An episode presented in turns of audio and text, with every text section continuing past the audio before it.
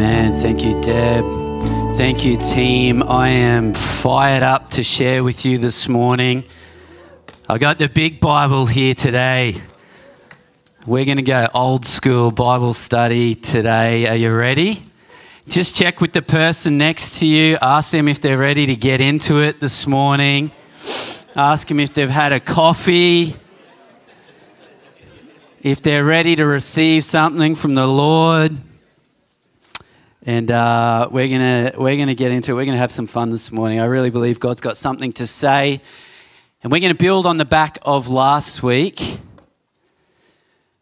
Um, if you missed last week, last week was a message uh, that I called Like a Child. It was from that passage that we see in the Gospels where um, some parents brought their children to Jesus. The disciples thought they were bothering, and they said, Don't bother Jesus. And Jesus said, Let them bring the children. He actually made a point out of this. He said, Anyone who doesn't receive the kingdom of God like a child will never enter it.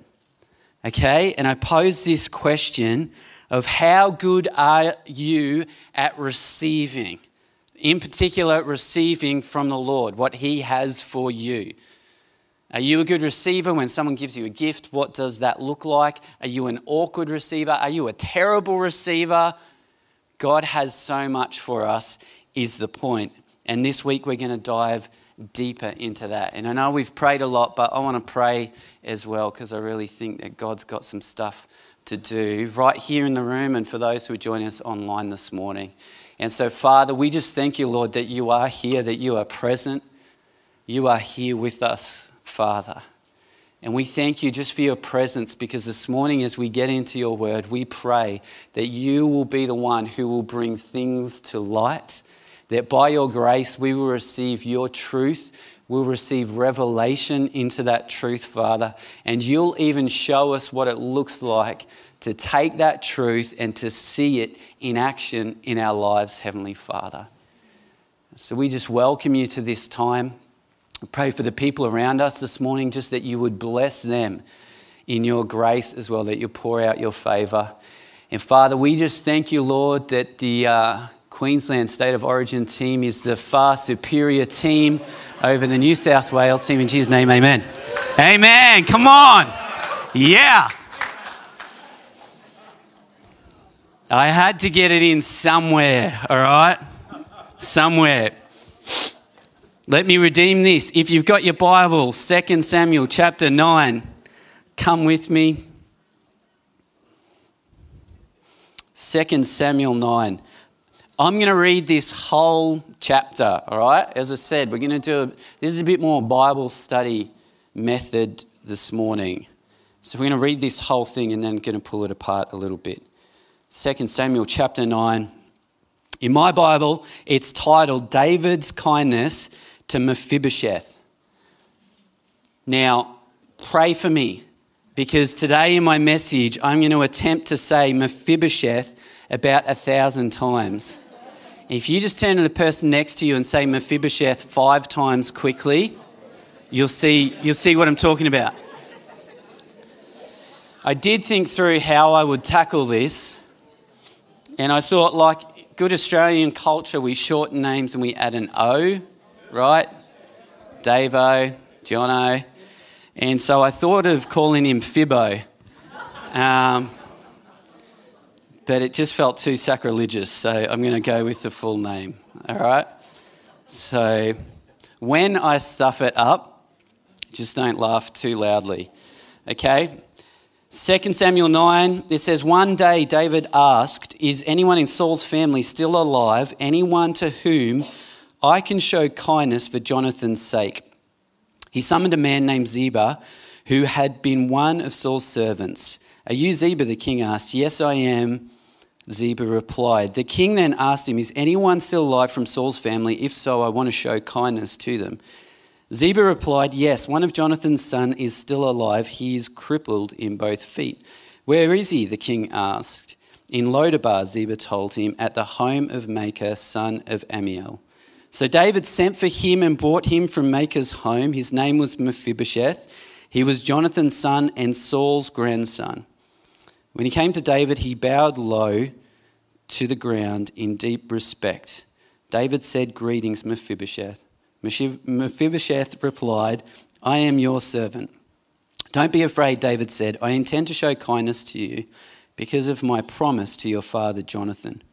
I will give you all the property that once belonged to your grandfather Saul, and you will eat here with me at the king's table.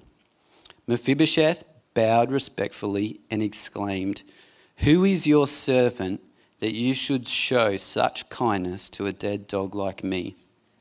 Then the king summoned Saul's servant Ziba and said, I have given your master's grandson everything that belonged to Saul and his family. You and your sons and servants are to farm the land for him and to produce food for your master's household.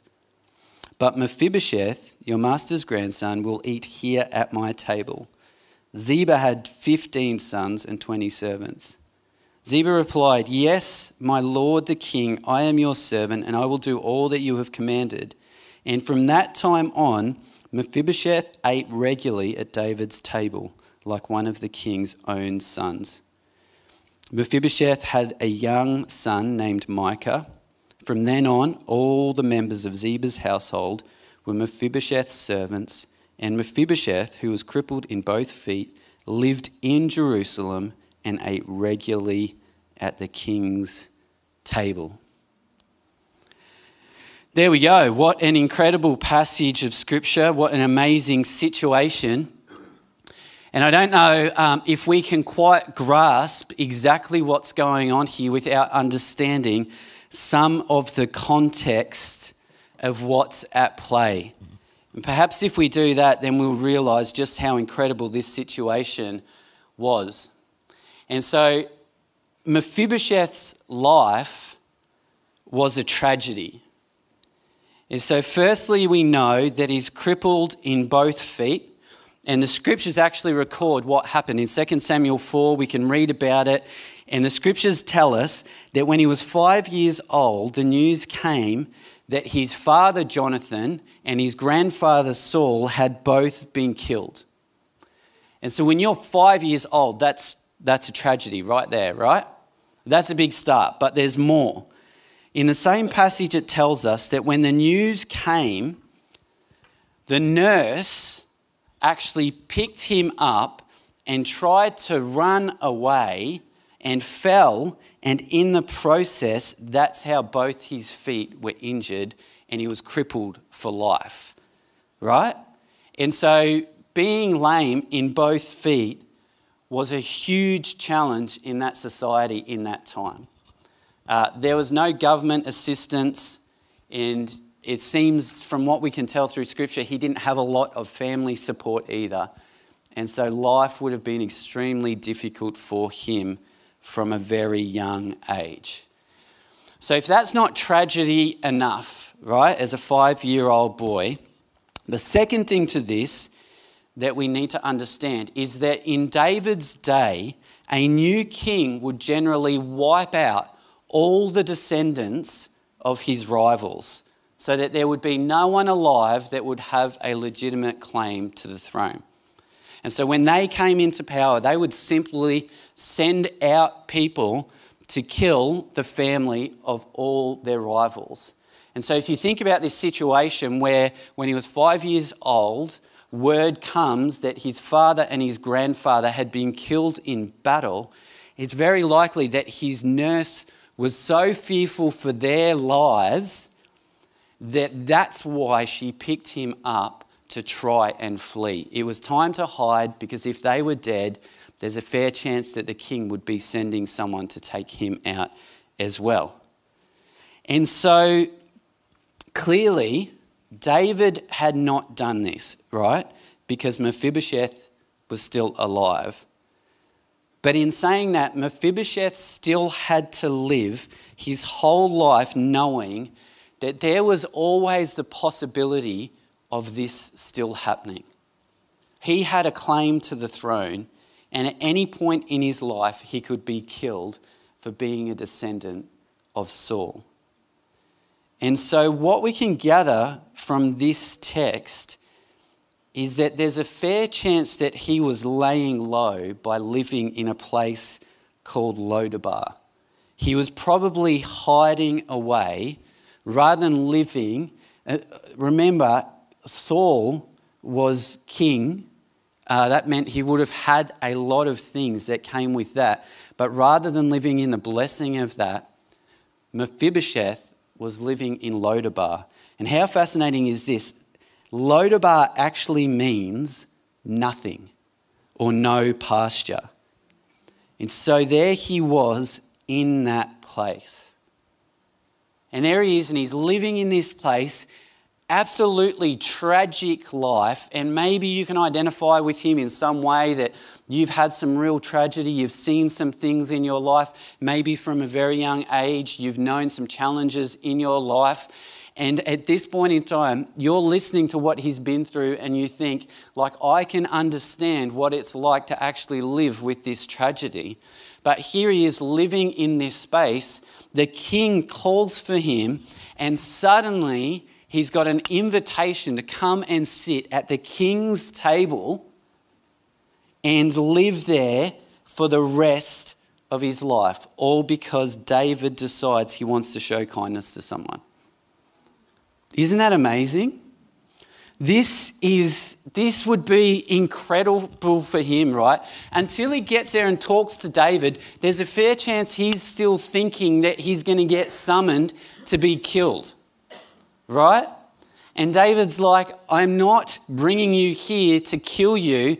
Rather, I want you to come and sit at my table and eat for all the days of your life, and I'll restore everything that was your grandfather's. This is amazing. I don't know what he was eating in Lodabar, but now he's, this is like, man, steak every day, lamb. I don't know where this is in location to the coast, but I'm seeing like crab and like this is really good news for him, okay? He has hit the jackpot. And I wonder, I wonder if you've ever had an experience where you've been invited into a place of undeserved privilege yourself.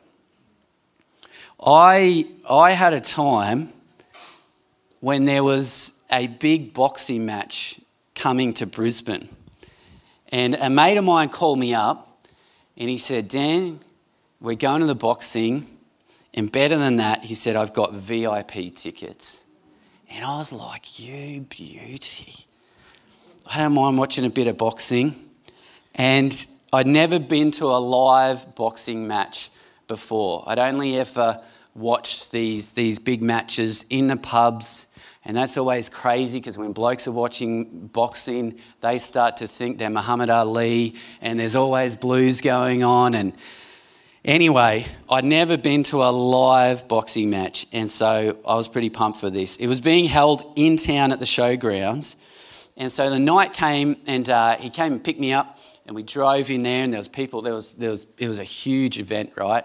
And so we got into the car park. There's people and cars everywhere, but of course he flashed his VIP pass, and we went into the VIP parking. And then we get an escort to the door where everyone, you know, all these plebs are lining up. And we just flashed our VIP pass and in we go, right? And I was loving this. And then from there, we get escorted to the VIP area. And the boxing ring's down on the ground level, but we are on this elevated platform, right? That's where the special people sit. And so we get to sit up there, and for all the undercard fights, the fights that happen before the main fight, uh, you get to sit up there. And I was sitting up there, and it was, it was amazing already. Our view was spectacular. And then just to top it off, they bring out buckets of KFC chicken. Can you believe that? I was in heaven, and then it came to the main fight, and you have the option as a VIP of staying on the platform or going down to ringside seats. Eh, that have been reserved for you, and they're so close that you can get sweat from the boxes or blood, whatever it may be. you can be right there in on the action. Unbelievable night. Hey, it was amazing. And I mean, I tell this story, but it doesn't quite compare to Mephibosheth's situation, right? And I don't know when you're thinking about your position of coming into undeserved privilege, if it would compare either. But I think we need to try and get our heads around just how incredible this really was. And I want to I want to show you this, okay? I want you to see how amazing David's character is as king. Because David was the one who facilitated this whole thing. And it's actually in the context, David, if you were to read the chapters either side of this one, you would see that David is going to battle and he is having victory. No one can stand against David. And so it's in this place of victory that David makes a decision to show kindness and to honour a promise that he had made many, many years before. Now, this is a big deal because if you know what you're like yourself, it's very easy when things are going well in life to forget about being kind to people. When things are really good, it's easy just to settle in that place, to soak it up, and to forget about the needs of other people. And yet, here was David. Things were going great. No one could stand against him. And in that place, between battles, he remembers that he had made this promise both to Saul and to Jonathan to not wipe out their family, and more than that, to bless their family. That's an amazing thing. He's also in a position where he could have anyone do anything for him, right? He's in the position of power. He could, he could ask anyone to do anything, and yet here is this promise that comes to mind. He's made it years and years before, there is no one that can actually keep him accountable to that promise. And yet he chooses to do it instead. Isn't that amazing character? It's amazing integrity what he shows in this place.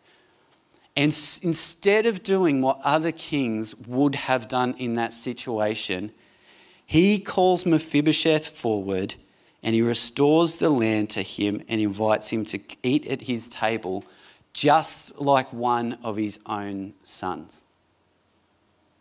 Amazing. This is why David is such an incredible leader. And I want you to see this today. This is not just a historical record of some events that took place. That's what, not what we're reading.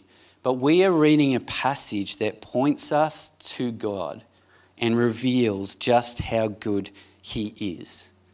And I want you to see this that just as David treats Mephibosheth, God treats you and I. That we are actually meant to see this situation as a situation that points us to seeing and understanding God's kindness and God's goodness. And so I want to show you some of the things. There's a whole stack of parallels or types in this passage that point to this. And I want to show you a few of them this morning. First of all, Mephibosheth comes and he calls himself a dead dog because he is aware that he is nothing before the king, and more than that, that he has a death sentence on his life.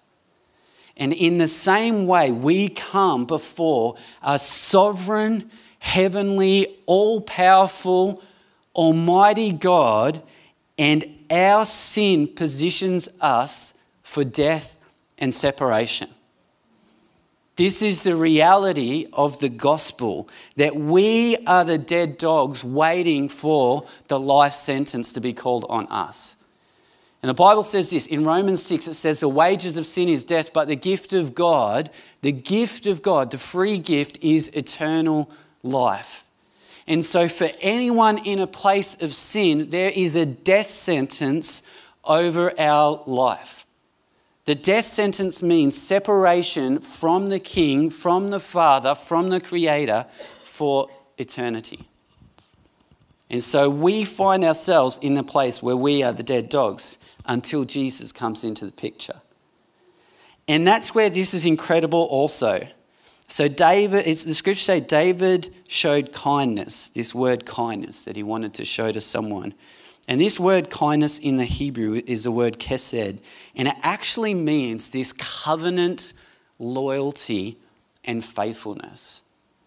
And so for us, I'm not sure if we always understand just how powerful the meaning of covenant is. But J- David recognized that there was a covenant relationship here in place, and he did not want to be the one to break the covenant. And in the same way, God's commitment to his people is often referred to as a kesed covenant. And it's the grace, the kindness that he has that gives us an invitation to come to him, right? Are you with me? Okay, I'll show you a few more. Just like Mephibosheth, we get invited into the king's presence, right? Now, in the king's presence, everything we need is found. And I'm not just talking about crab and lobster. I'm talking about everything we need to live under the king and with the king for the life that the king has for us. Everything that is found in his presence. Now, this is a great picture because it's not found in Lodabar, it's found with the king, right? Lodabar means nothing. It's found with the king. We need to be in the king's presence, and the king invites us into his presence. I love this. If you really want to pull this apart and have a look at it, you'll see that Ziba referred to Mephibosheth as the lame son. You realize that? That's, that's the label that he put on Mephibosheth. But the king never called him that. The king called him by his name. And we live in a world where many of us have had labels stuck on us, labels that are not about our true God given identity. They may be even labels that have to do with something physical with us. But people stick these labels, these untrue labels, on us, whereas God comes and He calls us by who we really are. Because He's our Creator and He knows us. Few more. King adopts us into his family. The king invites us into relationship. There will be a day when the king restores everything that the enemy has taken. That's an encouragement for someone here today where you are feeling the tragedy of this. The king blesses us beyond what we can actually imagine. We get to be Mephibosheth right? And receive all the king's goodness. In Psalm 20, uh, 23, it says this You prepare a feast for me in the presence of my enemies. You honor me by anointing my head with oil. My cup overflows with blessings. Now, are you with me? Are you seeing how amazing this is? All right, so if we are Mephibosheth, then I want you to turn to the person next to you and let them know that they are a prince or a princess. Right? We are invited, adopted as a child of the king. All right? So from this point forward, you may want to be referred to as Prince, Prince Daniel. Uh, that's okay. All right? I'll accept that. So here's part of the tension in this passage that we have to unpack. It's hard to imagine that Mephibosheth would ever actually knock back the king's offer. Right? When the king is putting all this forward, can you imagine Mephibosheth's response being like, a, "Oh, thanks for the offer, mate. Like, I'm cool in Lodabar, you know. It's all happening in Lodabar, right? I'm just going to chill there. You stick with the lobster. I'll go back to whatever they eat in Lodabar. It doesn't make sense, right? Because the offer seems too good to be true. And this is the good news. This is the gospel. And this is the invitation that the Father gives to all of us. But here's one of the challenges. One of the challenges is that sometimes we can come from a position that we are the dead dog, that we can be confronted by the sin in our life, by our past, by the weight of things that have happened, decisions that we've made, things have happened to us, and we can have this sense of feeling unworthy. And the king makes this offer, and yet we think, who am I to actually receive this invitation? And if that's you and you're here in this place today, then I want you to hear this that you are worthy because the king says that you are worthy. That's why you're worthy. And I encourage you, if you're stuck in this place, today is the day to let the king his invitation come to you and for you to receive what he's offering to you. Today is the day for that. When I actually live with an awareness that I am a prince or a princess of the king, then my life is going to be different. My life is going to be impacted by that. When I live with an awareness that my Heavenly Father is the King, the things that come at me in life now seem ridiculous in many ways. Think of some of the challenges or the things we get upset about when all we really need to be saying when the enemy comes against us is like, You are ridiculous because my Father is the King over everything. Right? it positions us differently when we actually walk in an understanding of this. At the same time, we can walk out our lives with little understanding of this. So we can be aware that there is a king, but we stay comfortable in Lodabar, even though there's a king somewhere, he's reigning, and, and maybe I've even heard that he's good, but I'm going to stay outside of that place. So we have an awareness of something, but not a full understanding, and we haven't actually received anything from it. And then, of course, technically, there are people who just reject the invitation altogether. The king says, Come and sit at my table, and they say, No, thanks, not for me.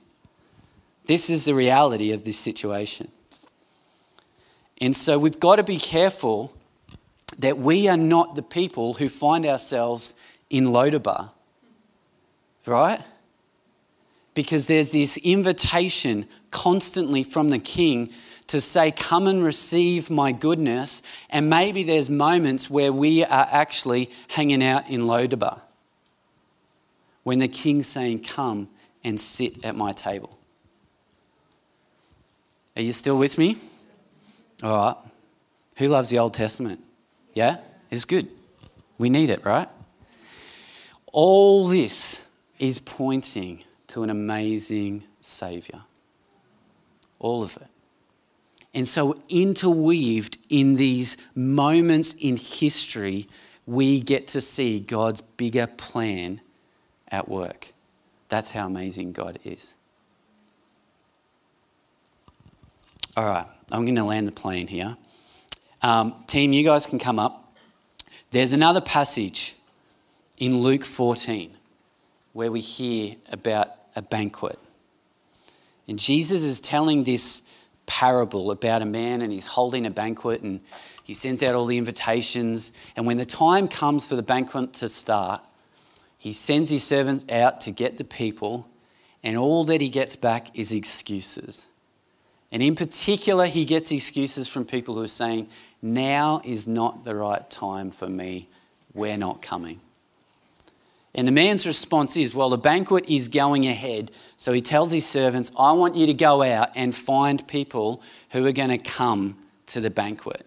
Go out and find them. Wherever you can, go out and find them. And the implication in this text that Jesus is giving is that there will be a time when it is too late to accept the invitation. That there will be some people who will miss out, and that the day, when the day comes, we are all called to respond to the invitation in some way. And this is what it says in the Bible. Philippians 2 says that God elevated Jesus to the place of highest honor. He gave him the name above all other names, that at the name of Jesus every knee should bow in heaven and on earth and under earth. He is above everything. No one escapes. No one gets away. No one sits outside of his power and his greatness. Every person will sit under this.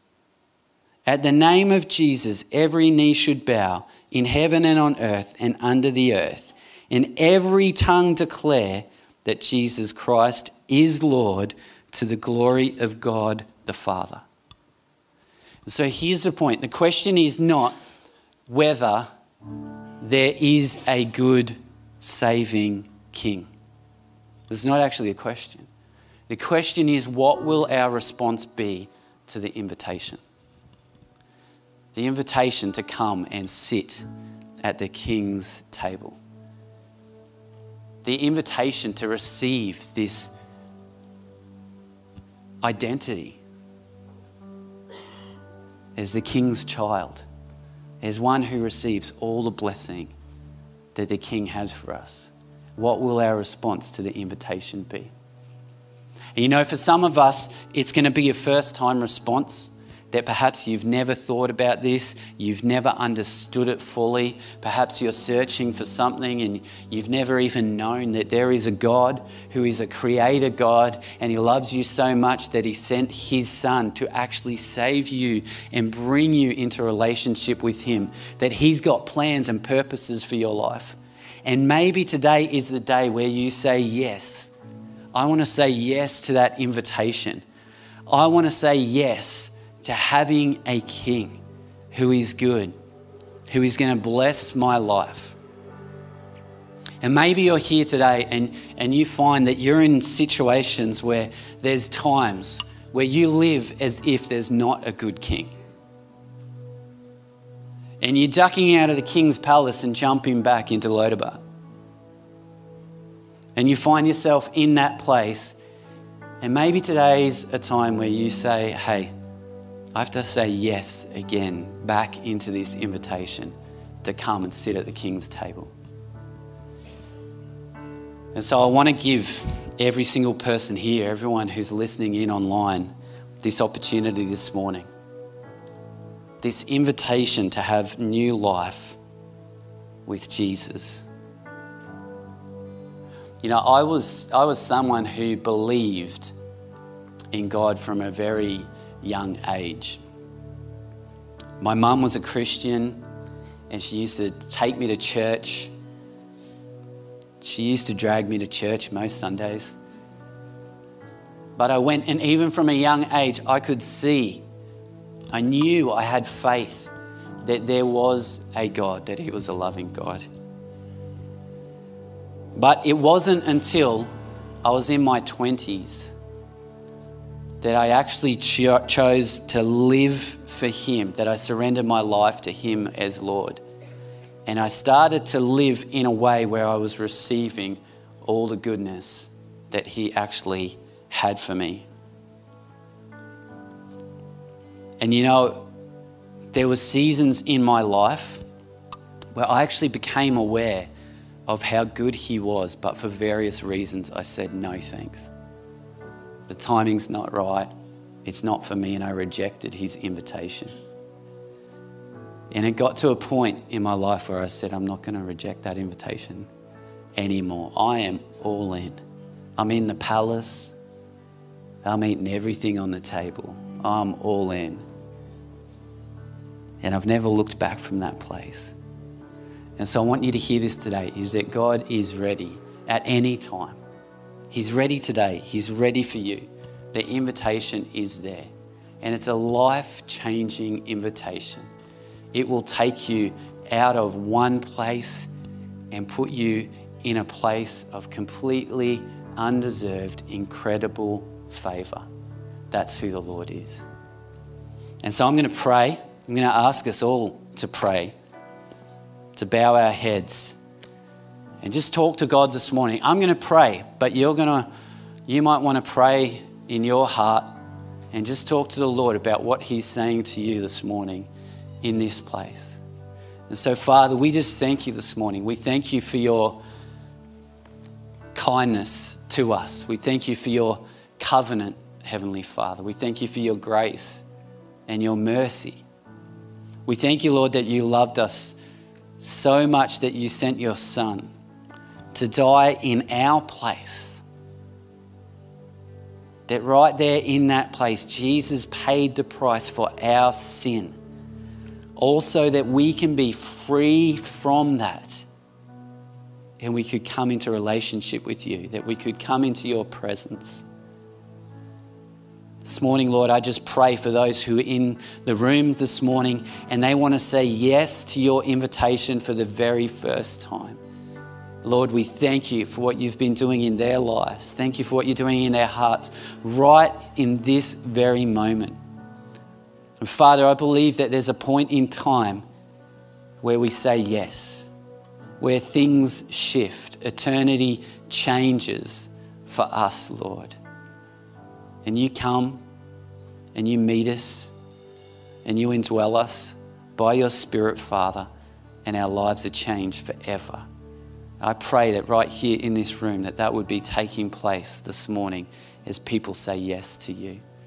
Father, I thank you for the work that you're doing in stirring hearts just to turn back to you, Lord, to say yes, to put faith in who you are, that you're a good king, that you've got good things, Heavenly Father.